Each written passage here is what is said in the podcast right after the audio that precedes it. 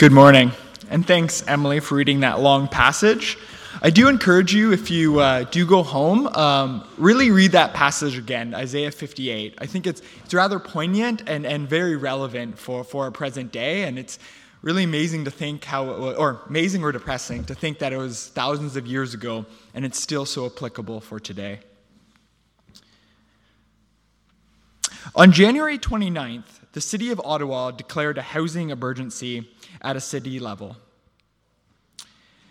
They currently have 12,000 people waiting on their affordable housing list, and at least 92 people sleeping outside as shelters are at capacity and overflowing. The situation in Ottawa that Ottawa is dealing with is not any different than what we have here in Kitchener, with wait times as seven plus years for affordable housing units for single adults, and shelters consistently over capacity with people uh, sleeping on church floors in an overflow shelter. Shelters are currently 20, 30 people over capacity. Many frontline workers and advocates are calling on our own local government to declare a similar emergency. I myself would not be opposed to this action because something has to change. Though strangely, as I read this declaration on CBC's website last week uh, from Ottawa, I could not help but feel the surge of anger, not hope, rising in me, which I felt should be there. Reflecting on my reaction and why I felt this way, I kept thinking about the first line of the CBC article. It stated Canada's capital has, the fir- uh, has become the first city in our country to declare a housing and homelessness emergency. But it's not clear at all what, if anything, will change. As I prepared this sermon and reflected on uh, Isaiah 58, I could not shake the idea that this declaration of emergency is just a progressive liberal rebranding of the dreaded thoughts and prayers response that is given by Republicans south of the border after natural uh, disasters and school shootings.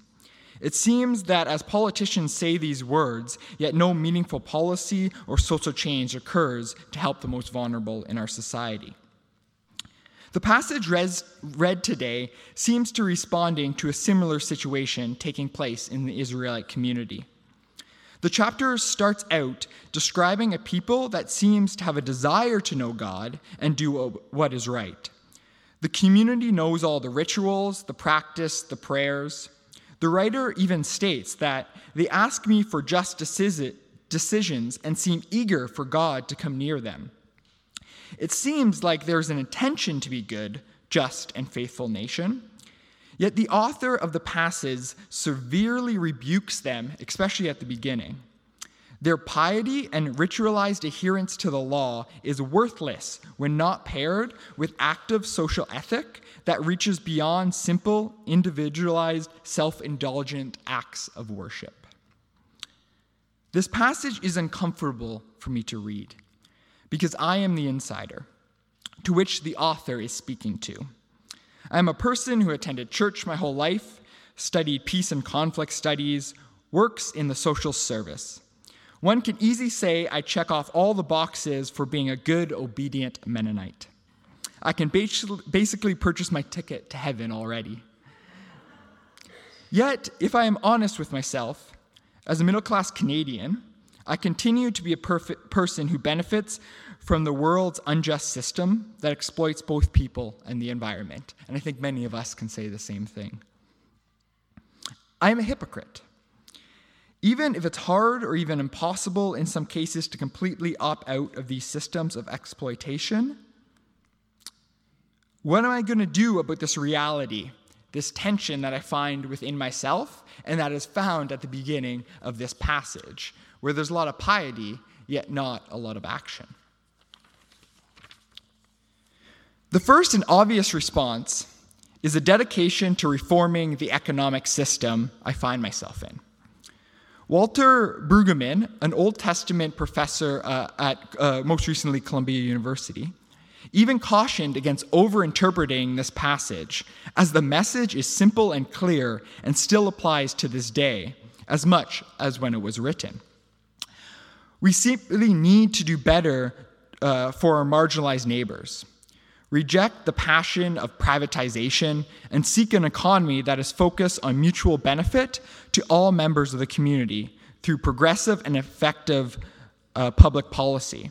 During this time, Israel, uh, the Israelites would have just came back. Uh, this is the third part of Isaiah. There's kind of scholars have it in three different um, kind of sections of the book. is written by kind of essentially three different periods of time. So the Israelites are just starting to figure out how to do society again after return from exile. So you can definitely read this as how to create effective public policy for everyone. But this interpretation is not controversial, and I believe would be supported uh, in, in our church community. So why should I speak about it? Then I'm just talking to the echo chamber. So, yes, economic justice is one of the central themes of the passage. I, along with Brueggemann, though, would argue that simply viewing this passage as a public policy document for a regrouping Israelite nation is doing the readers a disservice because it is only one of the elements of what the prophet is asking from the community. The passage has urgency to it. The passage has elements of a personal call to true fasting, which means doing without, denying self, and giving things up in obedience. It is a call to immediately start to share bread, to share houses, to share clothing, to forgive debt, as a neighborly duty. Well, Rockway, all of a sudden, would we rather go back to debating public policy options to poverty? Maybe we should just declare a home, homelessness and housing emergency like Ottawa did, and then we can just do away with it. This, this is a little easier to do, don't you think, rather than start reflecting on your personal autonomy and ability to be a changemaker and a servant of God. What's stated above is an incredibly personal language that forces us to look beyond just justice, but towards solidarity with the poor and the oppressed and populations that are different from ourselves. When, it, when the Israelite community returned to what, what was the promised land, there were people still there. So during this time, the Jewish community was struggling what to do with outsiders, or and even the redefinition of what it meant to be Jewish was happening at this time. So there was a lot of tension about who to include, and I think you can read this kind of economic um, injustices happening where there seemed to be elite group, and then there seemed to be people who are more marginalized. So, the fast this passage is asking us to embark on requires us to not turn away from our own flesh and blood and embrace the whole community, similar to what the, Jew, uh, the Jewish community was doing at the time. It calls us not to just symbolic actions or even just structural actions. It calls us to direct action as a means of both healing the community but also healing ourselves. As it states in verse 8, then your light will break forth like a dawn and your healing will appear quickly or quickly appear. So, Rockway, what does this look like in real life? What does real solidarity look like when addressing economic injustices around us? Or what Bryce was talking about earlier today, racial injustice. Oh, we didn't coordinate at all.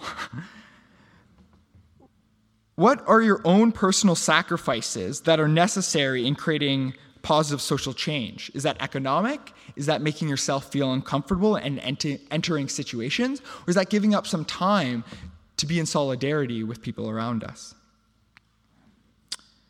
But to help you, I want to tell a story uh, of a book I just read, and I borrowed an interview that, that the author gave um, from on the internet because he says it more precisely than me.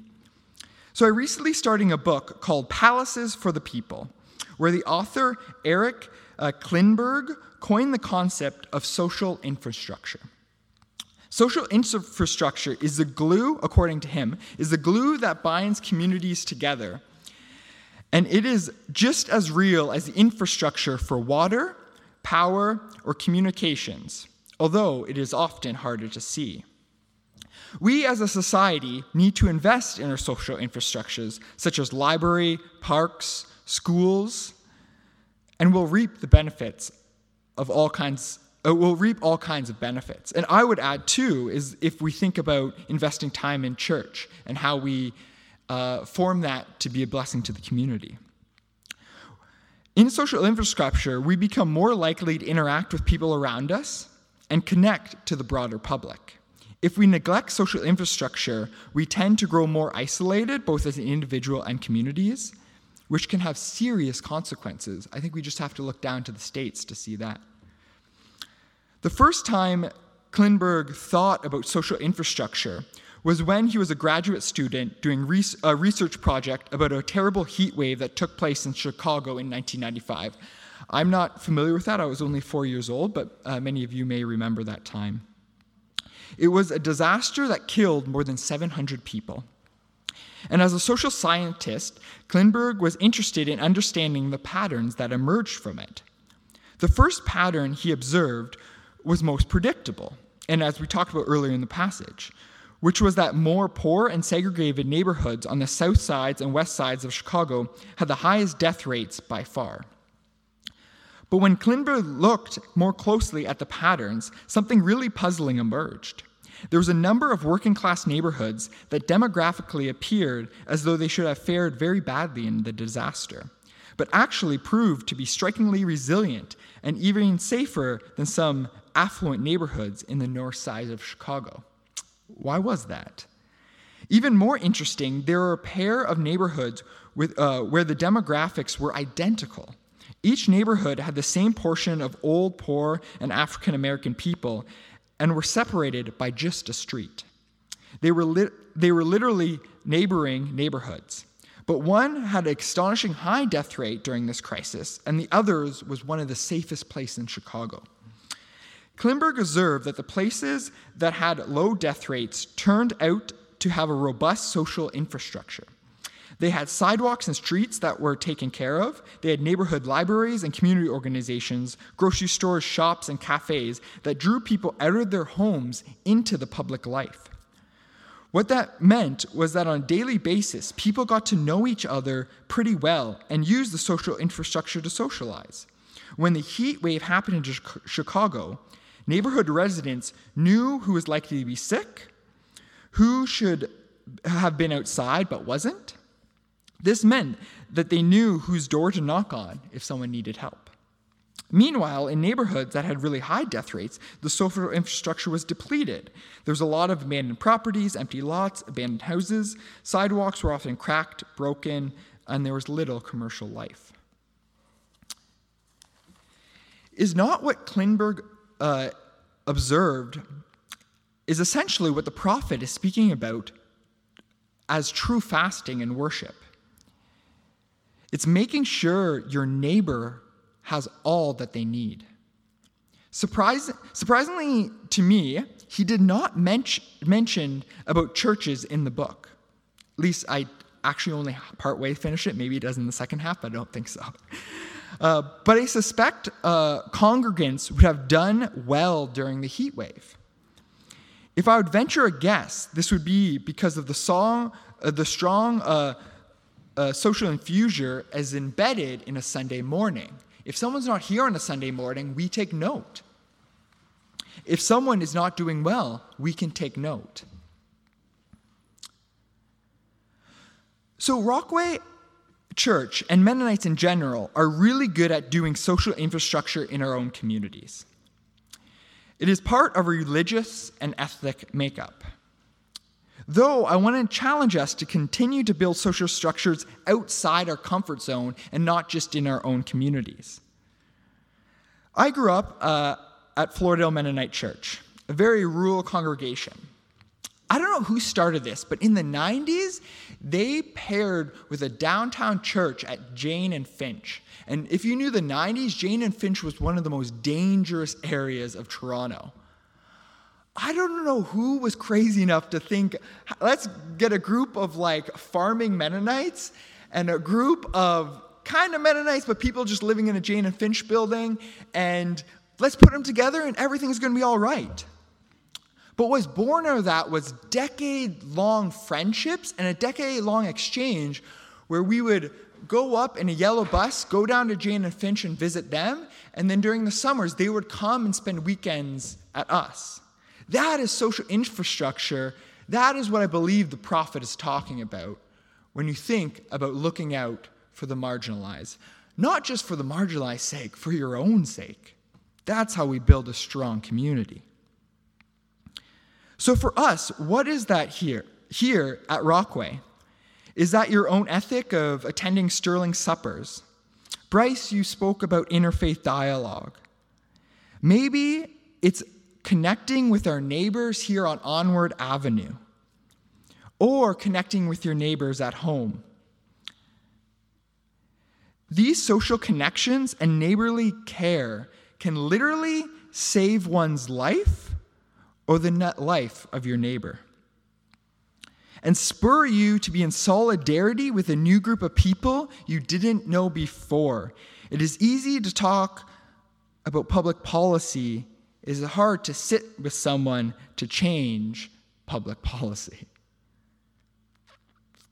So, yes, we need to seek justice and change public policy. That concept is embedded in the text. But we cannot forget about direct action and the need to be in solidarity with people living next to us. This is true to, truly a radical life and, a and, and life changing actions. So I want to leave you today with the words uh, contributed to a Jesuit priest and poet, Daniel Berrigan. He was most widely known for burning a lot of Vietnam War draft cards.